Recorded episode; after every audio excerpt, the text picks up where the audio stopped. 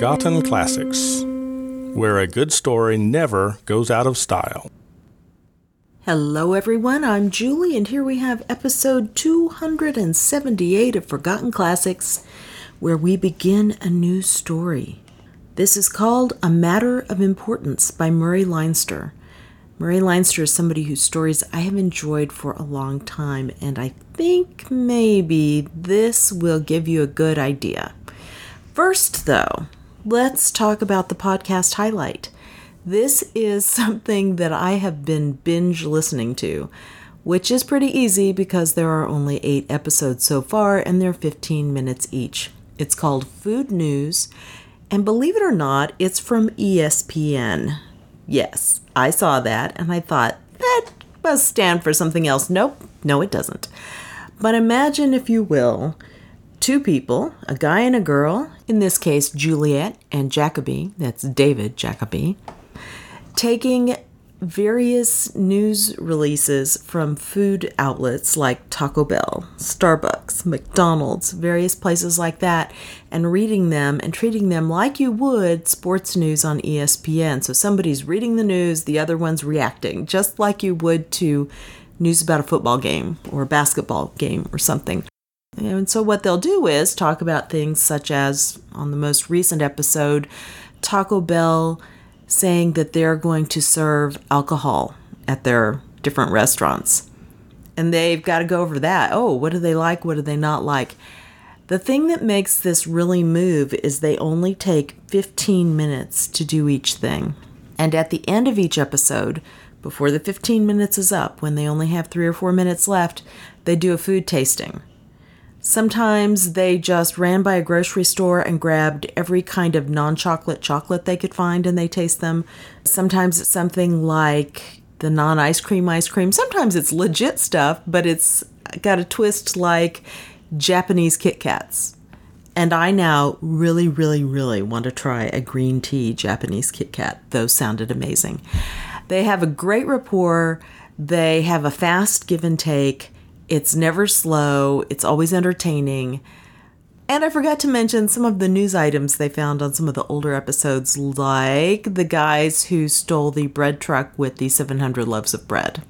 The two guys in Alaska who broke into a giant warehouse and stole cases of frozen pizza and then tried to sell them to the policeman on duty. Wow, I wonder why they got arrested. Anyway, this is a lot of fun, so definitely check it out. Food News with Juliet and Jacoby. And of course, I'll have a link in the show notes. Now, to the story that we're going to hear. And I guess this is really more of a novella, not a story, because it's certainly going to take two parts. This is by Murray Leinster, as I said, and he wrote a ton of stories, a lot of which are not in copyright, so you can hear them at LibriVox read by Mark Nelson, a lot of them, and you know he's a favorite reader of mine. But there are stories done by all kinds of people, and he will cover the gamut from funny to scary.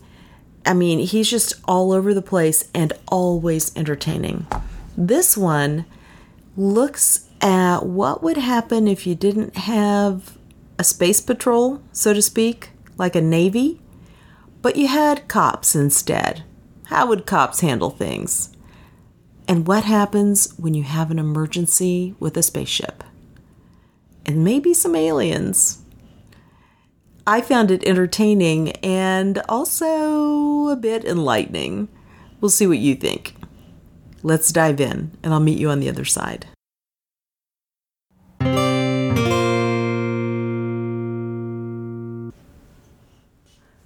A matter of importance by Murray Leinster. Nobody ever saw the message torp. It wasn't to be expected. It came in on a course that extended backward to somewhere near the rift, where there used to be hucks, and for a very, very long way it had traveled as only message torps do travel. It hopped half a light year in overdrive and came back to normality long enough for its photocells to inspect the star filled universe all about. Then it hopped another half light year, and so on. For a long, long time it traveled in this jerky fashion. Eventually, moving as it did in the straightest of straight lines, its photocells reported that it neared a star which had achieved first magnitude brightness. It paused a little longer than usual while its action circuits shifted. Then it swung to aim for the bright star, which was the Sol type sun Varenga. The Torp sped toward it on a new schedule. Its overdrive hops dropped to light month length. Its pauses in normality were longer. They lasted almost the fiftieth of a second. When Varenga had reached a suitably greater brightness in the message Torp's estimation, it paused long enough to blast out its recorded message. It had been designed for this purpose and no other. Its overdrive hops shortened to one light hour of distance covered. Regularly, its transmitter flung out a repetition of what it had been sent so far to say. In time, it arrived within the limits of the Varenga system. Its hops diminished to light minutes of distance only. It ceased to correct its course. It hurtled through the orbits of all the planets, uttering silently screamed duplicates of the broadcasts now left behind to arrive later. It did not fall into the sun, of course. The odds were infinitely against such a happening. It pounded past the sun, shrieking its news, and hurtled on out to the illimitable emptiness beyond. It was still squealing when it went out of human knowledge forever.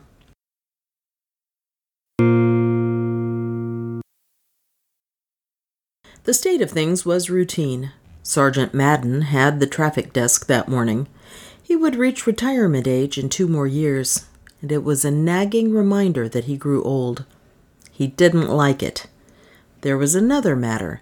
His son Timmy had a girl, and she was on the way to Varenga 4 on the Cerberus, and when she arrived, Timmy would become a married man. Sergeant Madden contemplated this prospect.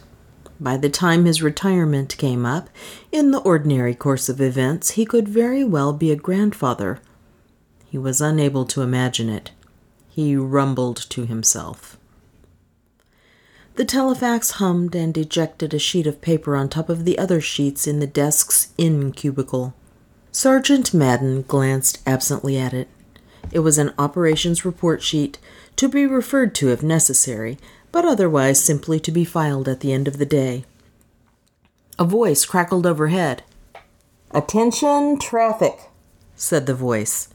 The following report has been received and verified as off planet. Message follows. That voice ceased and was replaced by another, which wavered and wobbled from the electron spurts normal to solar systems, and which make for auroras on planets. Mayday, Mayday, Mayday, said the second voice. Call for help, call for help. Ship Cerberus, major breakdown overdrive, heading Procyon 3 for refuge. Help urgently needed. There was a pause. Mayday, Mayday, Mayday. Call for help. Sergeant Madden's face went blank. Timmy's girl was on the Cerberus. then he growled and riffled swiftly through the operations report sheets that had come in since his tour of duty began. He found the one he looked for. Yes, Patrolman Timothy Madden was now in overdrive in Squad Ship 740, delivering the monthly precinct report to headquarters. He would be back in eight days, maybe a trifle less, with his girl due to arrive on the Cerberus in nine and him to be married in ten. But. Sergeant Madden swore. As a prospective bridegroom, Timmy's place was on this call for help to the Cerberus, but he wasn't available. It was in his line because it was specifically a traffic job. The cops handled traffic, naturally, as they handled sanitary code enforcement and delinks and mercantile offenses and murderers and swindlers and missing persons. Everything was dumped on the cops. They'd even handled the hucks in times gone by which in still earlier times would have been called a space war and put down in all the history books. It was routine for the cops to handle the disabled or partly disabled Cerberus. Sergeant Madden pushed a button marked Traffic Emergency and held it down until it lighted. You got that Cerberus report? he demanded of the air about him. Just, said a voice overhead. What have you got on hand? demanded Sergeant Madden. The Aldeb's here, said the voice. There's a minor overhaul going on, but we can get her going in six hours. She's slow, but you know her. Hmm, yeah, said Sergeant Madden. He added vexedly, My son Timmy's girl is on board the Cerberus. He'll be wild he wasn't here. I'm going to take the ready squad ship and go on out. Passengers always fret when there's trouble and no cop around. Too bad Timmy's off on assignment. Yeah, said the traffic emergency voice. Too bad, but we'll get the Aldeb off in six hours. Sergeant Madden pushed another button. It lighted. Madden, he rumbled. Desk. The Cerberus has had a breakdown. She's limping over to Procyon 3 for refuge to wait for help. The Aldeb will do the job on her, but I'm going to ride the squad ship out and make up the report. Who's next on call duty? Willis, said a crisp voice. Squad ship 390. He's up for next call, playing squint eye in the squad room now. Pull him loose, Sergeant Madden ordered, and send somebody to take the desk. Tell Willis I'll be on the tarmac in five minutes. Check, said the crisp voice.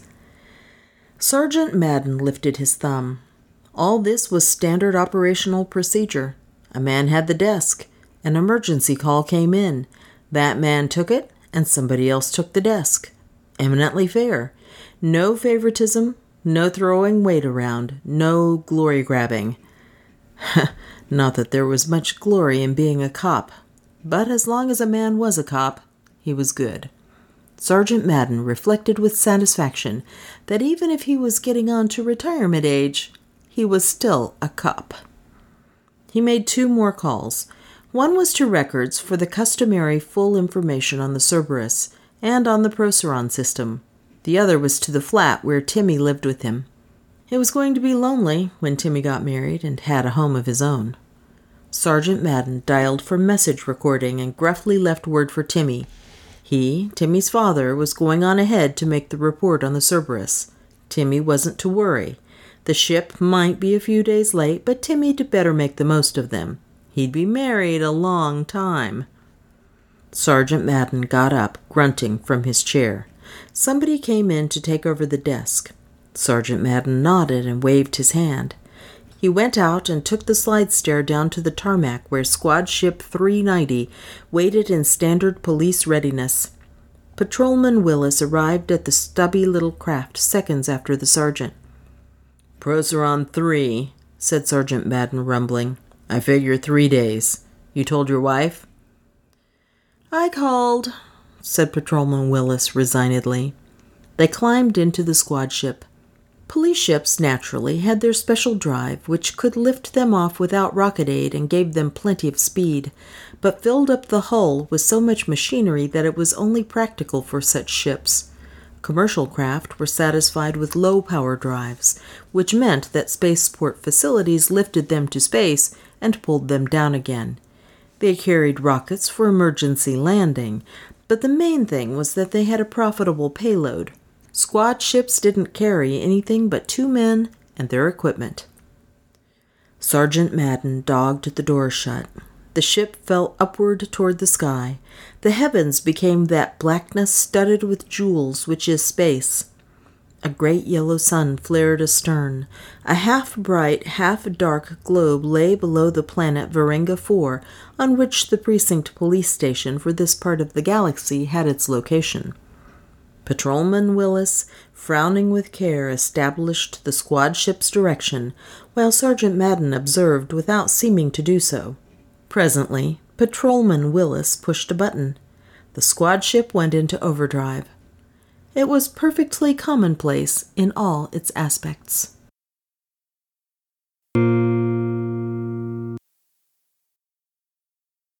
The galaxy went about its business. Stars shone and planets moved around them, and double stars circled each other like waltzing couples.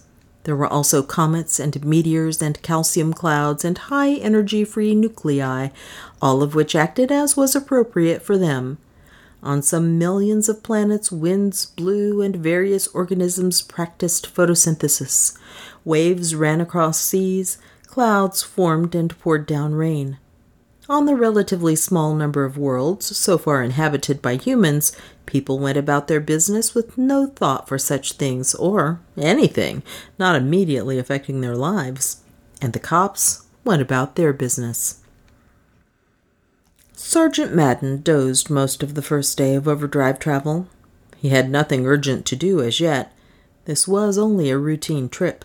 The Cerberus had had a breakdown in her overdrive.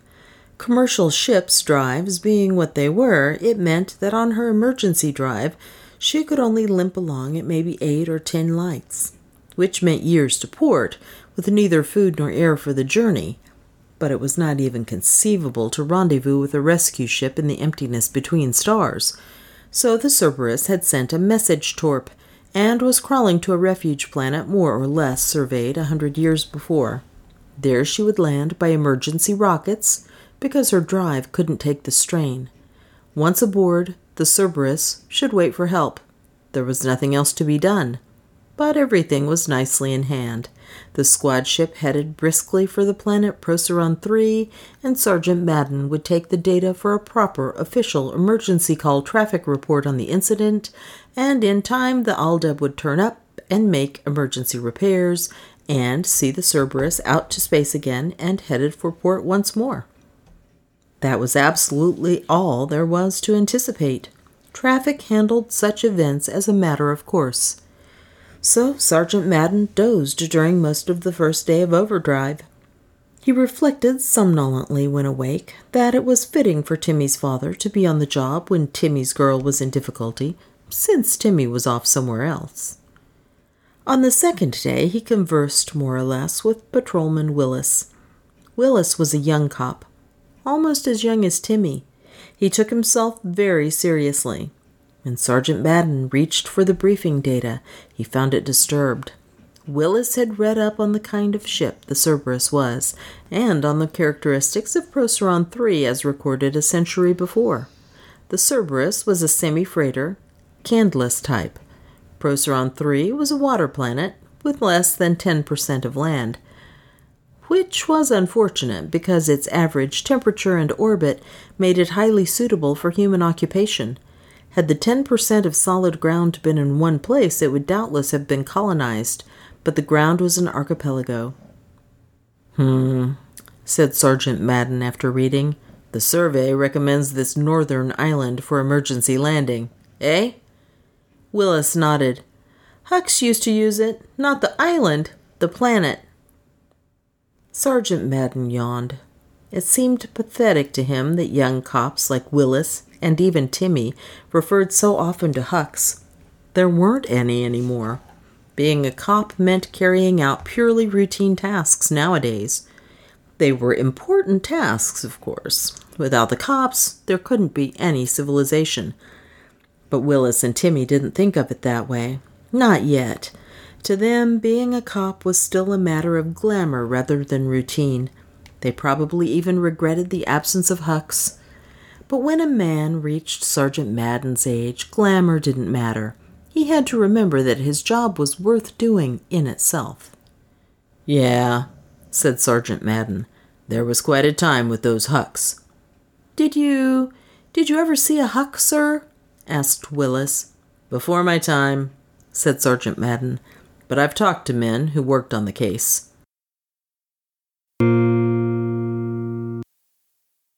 It did not occur to him that the Hucks would hardly have been called a case by anybody but a cop. When human colonies spread through this sector, they encountered an alien civilization. By old time standards, it was quite a culture. The Hucks had a good technology, they had spaceships, and they were just beginning to expand themselves from their own home planet or planets. If they'd had a few more centuries of development, they might have been a menace to humanity but the humans got started first. There being no longer any armies or navies when the Hucks were discovered, the matter of intelligent non humans was a matter for the cops. So the police matter of factly tried to incorporate the Huck culture into the human. They explained the rules by which human civilization worked. They painstakingly tried to arrange a sub precinct station on the largest Huck home planet, with Huck cops in charge. They made it clear that they had nothing to do with politics and were simply concerned with protecting civilized people from those in their midst who didn't want to be civilized. The Hucks wouldn't have it. They bristled proudly. They were defiant. They considered themselves not only as good as humans, the cops didn't care what they thought, but they insisted on acting as if they were better. They reacted, in fact, as humans would have done if just at the beginning of their conquest of the stars they'd run into an expanding, farther advanced race which tried to tell them what they had to do. The Hucks fought. They fought pretty good, said Sergeant Madden tolerantly, not killer fashion, like Delinks. The Force had to give him the choice of joining up or getting out. Took years to get him out. Had to use all the off duty men from six precincts to handle the last riot. The conflict he called a riot would have been termed a space battle by a Navy or an Army, but the cops operated within a strictly police frame of reference, which was the reverse of military. They weren't trying to subjugate the Hucks, but to make them behave.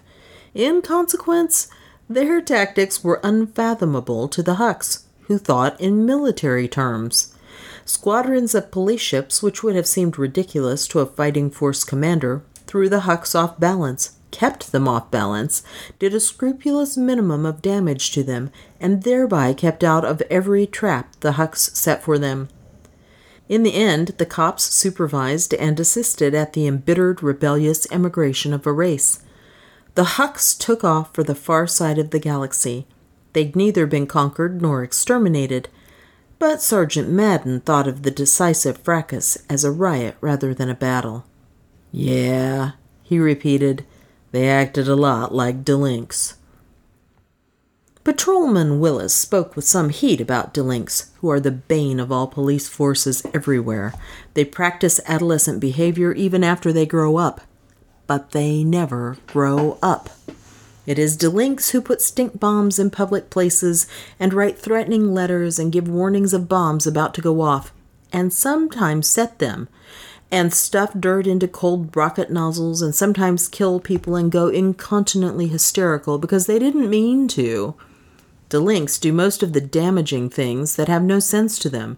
There is no cop who has not wanted to kill some grinning, half scared, half defiant delink who hasn't yet realized that he's destroyed half a million credits worth of property or crippled somebody for life for no reason at all. Sergeant Madden listened to the denunciation of all the Delink tribe. Then he yawned again. I know, he said. I don't like 'em either, but we got 'em. We always will have 'em. Like old age. Then he made computations with a stubby pencil and asked reflectively, When are you coming out of overdrive? Patrolman Willis told him. Sergeant Madden nodded. I'll take another nap, he observed. We'll be there a good 22 hours before the Aldeb. The little squad ship went on at an improbable multiple of the speed of light. After all, this was a perfectly normal performance, just an ordinary bit of business for the cops.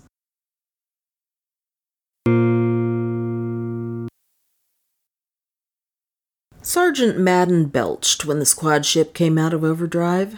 He watched with seeming indifference while Patrolman Willis took a spectro on the star ahead and to the left and painstakingly compared the reading with the ancient survey data on the Procyon system. It had to match, of course, unless there'd been extraordinarily bad astrogation. Willis put the spectroscope away, estimated for himself, and then checked with the dial that indicated the brightness of the still point sized star. He said, Four light weeks, I make it. Sergeant Madden nodded. A superior officer should never do anything useful so long as a subordinate isn't making a serious mistake. That is the way subordinates are trained to become superiors in time. Patrolman Willis set a time switch and pushed the overdrive button. The squad ship hopped, and abruptly the local sun had a perceptible disk. Willis made the usual tests for direction of rotation to get the ecliptic plane. He began to search for planets. As he found them, he checked with the reference data. All this was tedious. Sergeant Madden grunted. That'll be it, he said, and pointed. Water world. It's the color of ocean. Try it. Patrolman Willis threw on the telescope screen. The image of the distant planet leaped into view. It was Procyon 3.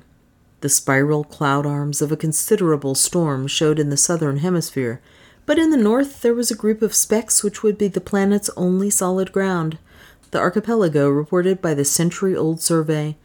The Cerberus should have been the first ship to land there in a hundred years, and the squad ship should be the second. Patrolman Willis got the squad ship competently over to the planet, a diameter out. He juggled to position over the archipelago. Sergeant Madden turned on the space phone. Nothing. He frowned. A grounded ship awaiting help should transmit a beam signal to guide its rescuer. But nothing came up from the ground. Patrolman Willis looked at him uncertainly. Sergeant Madden rumbled and swung the telescope below. The surface of the planet appeared, deep water, practically black beneath a surface reflection of daytime sky. The image shifted, a patch of barren rocks. The sergeant glanced at the survey picture, shifted the telescope, and found the northernmost island. He swelled the picture. He could see the white of monstrous surf breaking on the windward shore, waves that had gathered height going all around the planet. He traced the shoreline. There was a bay up at the top. He centered the shoreline of the bay and put on maximum magnification. Then he pointed a stubby forefinger. A singular, perfectly straight streak of black appeared, beginning a little distance inland from the bay and running up into what appeared to be higher ground. The streak ended not far from a serpentine arm of the sea which almost cut the island in half. That'll be it, said Sergeant Madden, rumbling. The Cerberus had to land on her rockets. She had some ground speed. She burned a ten mile streak on the ground coming down. He growled. Commercial skippers. Should have matched velocity aloft. Take her down. The squad ship drove for ground. Patrolman Willis steadied the ship no more than a few thousand feet high, above the streak of scorched ground and ashes. It was heading inland, all right, rumbled Sergeant Madden. Lucky. If it had been heading the other way, it could have gone out and landed in the sea. That would have been a mess. But where is it? The squad ship descended farther. It followed the lane of carbonized soil. That marking narrowed. The Cerberus had plainly been descending. Then the streak came to an end. It pinched out to nothing.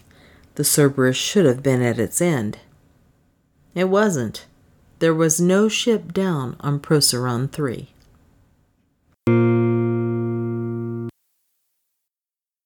The matter ceased to be routine. If the liner's drive conked out where Procyon 3 was the nearest refuge planet, it should have landed here at least six days ago. Some ship had landed here recently. Set down, grunted Sergeant Madden. Patrolman Willis obeyed. The squad ship came to rest in a minor valley, a few hundred yards from the end of the rocket blast trail. Sergeant Madden got out. Patrolman Willis followed him. This was a duly surveyed and recommended refuge planet. There was no need to check the air or take precautions against inimical animal or vegetable life. The planet was safe.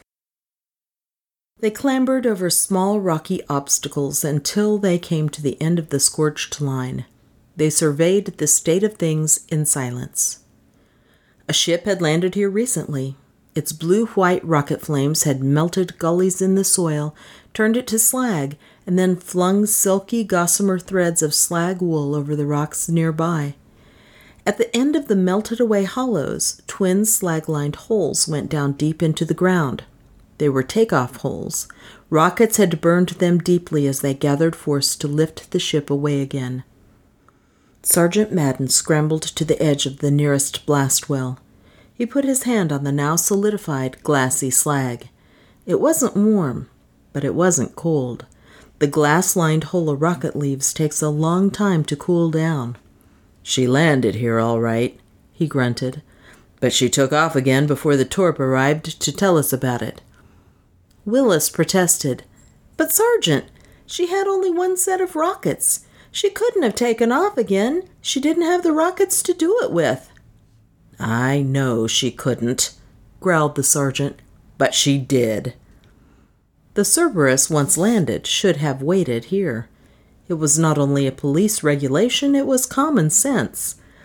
When a ship broke down in space, the exclusive hope for that ship's company lay in a refuge planet for ships in that traffic lane.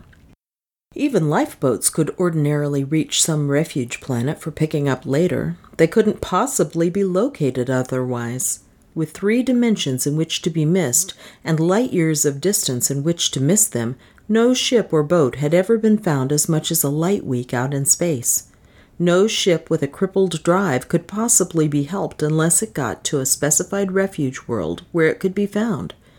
No ship which had reached a refuge planet could conceivably want to leave it. There was also the fact that no ship which had made such a landing would have extra rockets with which to take off for departure. The Cerberus had landed. Timmy's girl was on it. It had taken off again. It was either an impossible mass suicide or something worse. It certainly wasn't routine. Patrolman Willis asked hesitantly, Do you think, Sergeant, could it be Huck sneaked back? Sergeant Madden did not answer. He went back to the squad ship and armed himself. Patrolman Willis followed suit. The sergeant boobied the squad ship so no unauthorized person could make use of it and so it would disable itself if anyone with expert knowledge tried.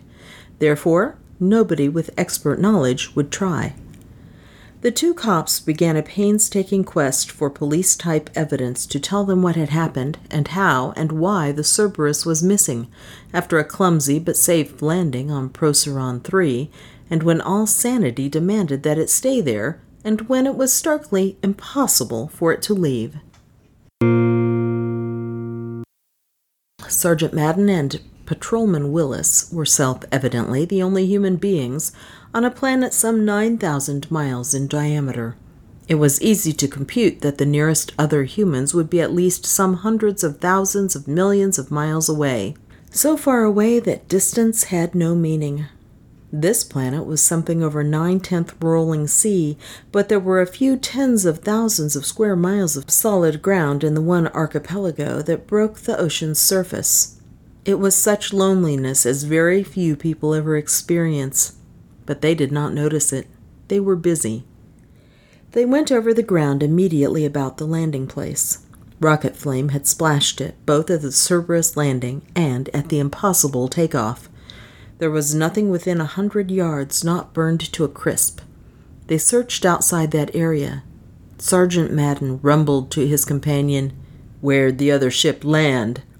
Patrolman Willis blinked at him. There had to be another ship, said Sergeant Madden irritably, to bring the extra rockets. The other ship had to have brought 'em, and it had to have rockets of its own. There's no spaceport here. Patrolman Willis blinked again. Then he saw. The Cerberus carried one set of emergency landing rockets for use in a descent on a refuge planet if the need arose. The need had arisen, and the Cerberus had used them. Then, from somewhere, another set of rockets had been produced for it to use in leaving. Those other rockets must have come on another ship. But it was a trifle more complicated than that. The Cerberus had carried one set of rockets and used them. One. It had been supplied with another set from somewhere. Two. They must have been brought by a ship which also used a set of rockets to land by. That made three. Then the other ship must have had a fourth set for its own takeoff, or it would be grounded forever on Procyon 3. Patrolman Willis frowned. We looked pretty carefully from aloft, he said uncomfortably. If there'd been another burned off landing place, we'd have seen it. I know, rumbled Sergeant Madden.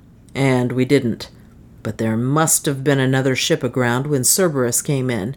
Where was it? It probably knew the Cerberus was landing to wait for help. How? If somebody was coming to help the Cerberus, it would be bound to spot the other ship, and it didn't want to be spotted. Why? Anyhow, it must have taken the Cerberus and sent it off, and then taken off itself, leaving nothing sensible for us to think. Sounds like Delinks. Then he growled. Hmm, only it's not. There'd have to be too many men. Delinks don't work together any more'n two or three, too jealous of showing off. But where was that other ship? And what was it doing here? Patrolman Willis hesitated and then said, There used to be pirates, Sergeant. Uh huh, said the sergeant. You had it right the first time, most likely. Not delinks, not pirates. You said hucks. He looked around estimatingly. The rockets had to be brought here from somewhere else where they'd landed. I'm betting the tracks were covered pretty careful, but rockets are heavy. Manhandling them, whoever was doing it would take the easiest way. Hmm, there's water close by over yonder. Sort of a sound in there, too narrow to be a bay. Huh, let's have a look. And the slopes are easiest that way, too. He led off to the eastward. He thought of Timmy's girl. He'd never seen her, but Timmy was going to marry her. She was on the Cerberus. It was the job of the cops to take care of whatever dilemma that ship might be in. As of here and now, it was Sergeant Madden's job. But besides that, he thought of the way Timmy would feel if anything happened to the girl he meant to marry. As Timmy's father, the sergeant had to do something. He wanted to do it fast, but it had to be done the right way. The route he chose was rocky, but it was nearly the only practicable route away from the burned dead landing place. He climbed toward what on this planet was the east. There were pinnacles and small precipices. There were pinnacles and small precipices. There were small fleshy leaved bushes growing out of such tiny collections of soil as had formed in cracks and crevices in the rock. Sergeant Madden noticed that one such bush was wilted. He stopped. He bent over and carefully felt of the stones about it. A small rock came out. The bush had been out of the ground before. It had carefully been replaced by someone. The rockets came this way, said the sergeant with finality. Hauled over this pass to the Cerberus. Somebody must have knocked this bush loose while working at getting 'em along, so he replanted it. Only not good enough. It wilted. Who did it? demanded Patrolman Willis. Who we want to know about, growled Sergeant Madden. Maybe Hucks. Come on. He scrambled ahead. He wheezed as he climbed and descended. After half a mile, Patrolman Willis said abruptly, You figure they all left before anybody tried to find 'em? The sergeant grunted affirmatively. A quarter mile still farther, the rocky ground fell away. There was the gleam of water below them. Rocky cliffs enclosed an arm of the sea that came deep into the land here. In the cliffs, rock strata tilted insanely. There were red and yellow and black layers, mostly yellow and black. They showed in startlingly clear contrast. Right, said Sergeant Madden in morose satisfaction. I thought there might have been a boat, but this is it. He went down a steep descent to the very edge of the sound. It was even more like a fjord, where the waters of the ocean came in among the island's hills. On the far side, a little cascade leaped and bubbled down to join the sea. You go that way, commanded Sergeant Madden, and I'll go this. We've got two things to look for a shallow place in the water coming right up to shore, and look for signs of traffic from the cliffs to the water. By the color of those rocks, we ought to find both. He lumbered away along the water's edge. There were no creatures which sang or chirped. The only sounds were wind and the lapping of waves against the shore. It was very, very lonely.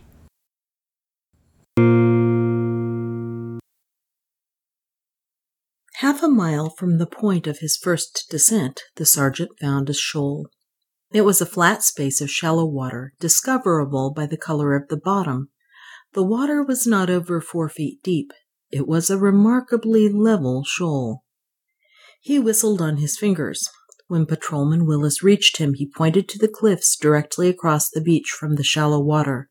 Lurid yellow tints stained the cliff walls. Odd masses of fallen stone dotted the cliff foot.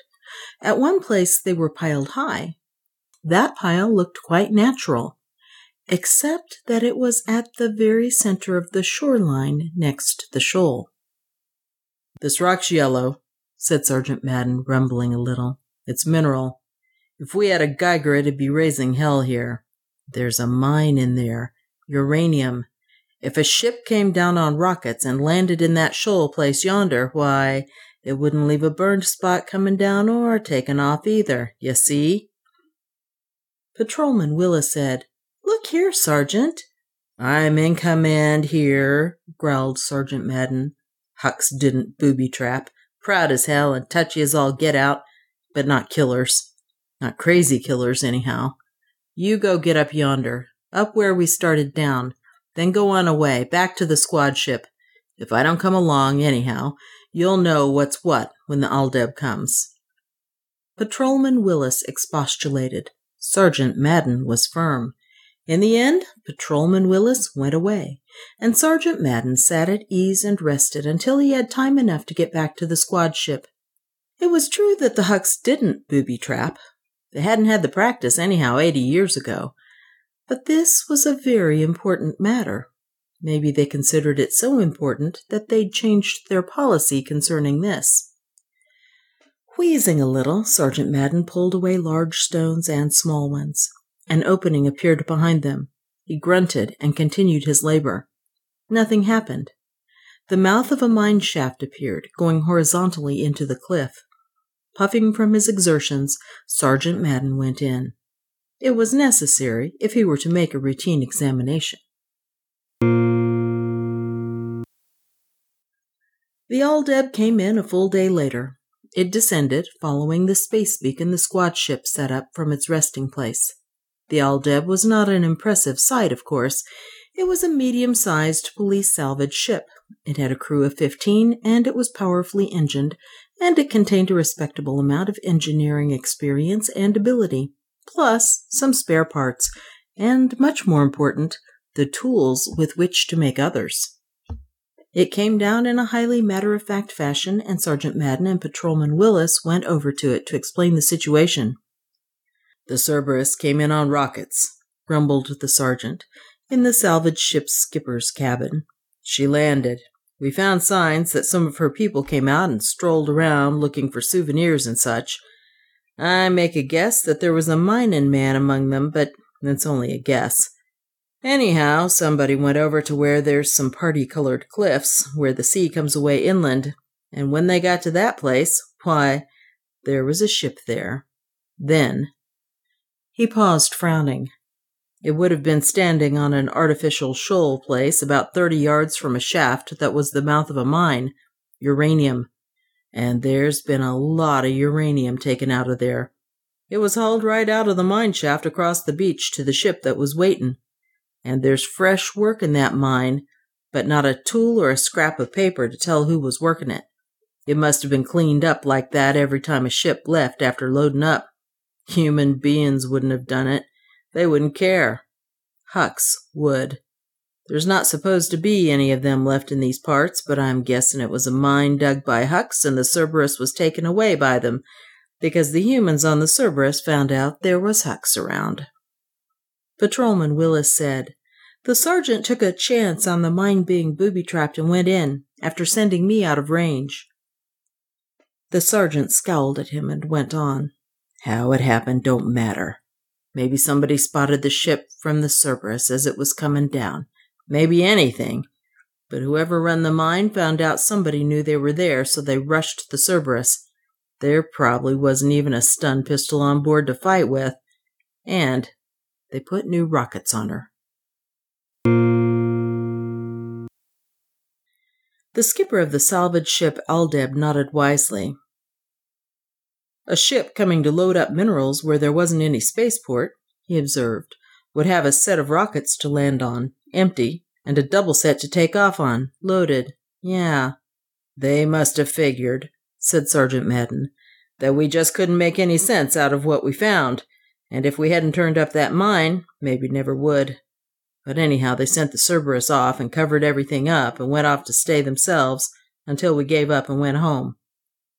I wonder, said the skipper of the Aldeb, where they took the Cerberus. That's my job. Not far, grunted Sergeant Madden. They had to be taking the Cerberus somewhere. If they just wanted to wipe it out after they rushed it, they could have just set off its fuel like it had happened in a bad landing. And that landing was bad. If there'd have been a fuel explosion crater at the end of that burnt line on the ground, nobody'd ever have looked further. But there wasn't. So there's a place they're taking the Cerberus to. But it's got a broke down drive. It can only hobble along. They can't try to get but so far. What's the nearest Sol type star? The Aldeb skipper pushed a button, and the precinct atlas came out of its slot. The skipper punched keys, and the atlas clicked and whirred. Then its screen lighted.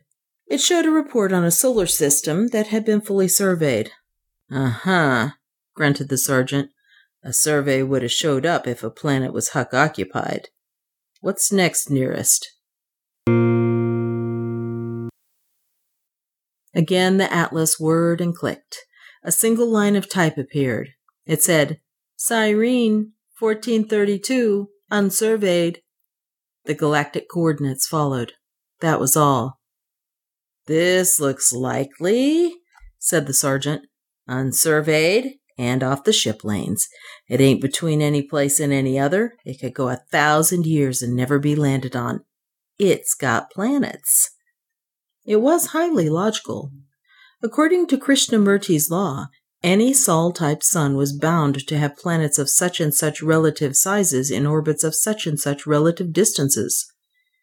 Willis and me, said the sergeant, we'll go over and see if there's Hucks there and if they've got the Cerberus. You better get this stuff on a message torp ready to send off if you have to. Are you going to come over to this? Cyrene 1432? The skipper of the Aldeb shrugged. Might as well. Why go home and have to come back again? There could be a lot of Hucks there. Yeah, admitted Sergeant Madden. I'd guess a whole planet full of 'em that laid low when the rest were scrappin' with the Force. The others lost and went clean across the galaxy. These characters stayed close, I'm guessing. But they hid their mine here. They could have been stewing in their own juice these past 80 years, getting set to put up a hell of a scrap when somebody found 'em. We'll be the ones to do it. He stood up and shook himself. It's not far, he repeated. Our boat's just fast enough we ought to get there a couple days after the Cerberus sets down. You ought to be five, six hours behind us. He considered. Meet you North Pole for this planet out this side from the sun, right? I'll look for you there, said the skipper of the Aldeb. Sergeant Madden and Patrolman Willis went out of the salvage ship and trudged to the squad ship. They climbed in. You got the coordinates? Asked the sergeant. I copied them off the atlas, said Willis. Sergeant Madden settled himself comfortably. We'll go over, he grumbled, and see what makes these hucks tick. They raised a lot of hell eighty years ago. It took all the off duty men from six precincts to handle the last riot. The Hucks had got together and built themselves a fighting fleet then, though. It's not likely there's more than one planet full of them where we're going. I thought they'd all been moved out. He shook his head vexedly. No need for them to have to go, except they wouldn't play along with humans. Acted like lynx they did. Only proud. You don't get mad fighting 'em. So I heard, anyway. If they only had sense, you could get along with 'em. He dogged the door shut. Patrolman Willis pushed a button. The squad ship fell toward the sky, very matter of factly.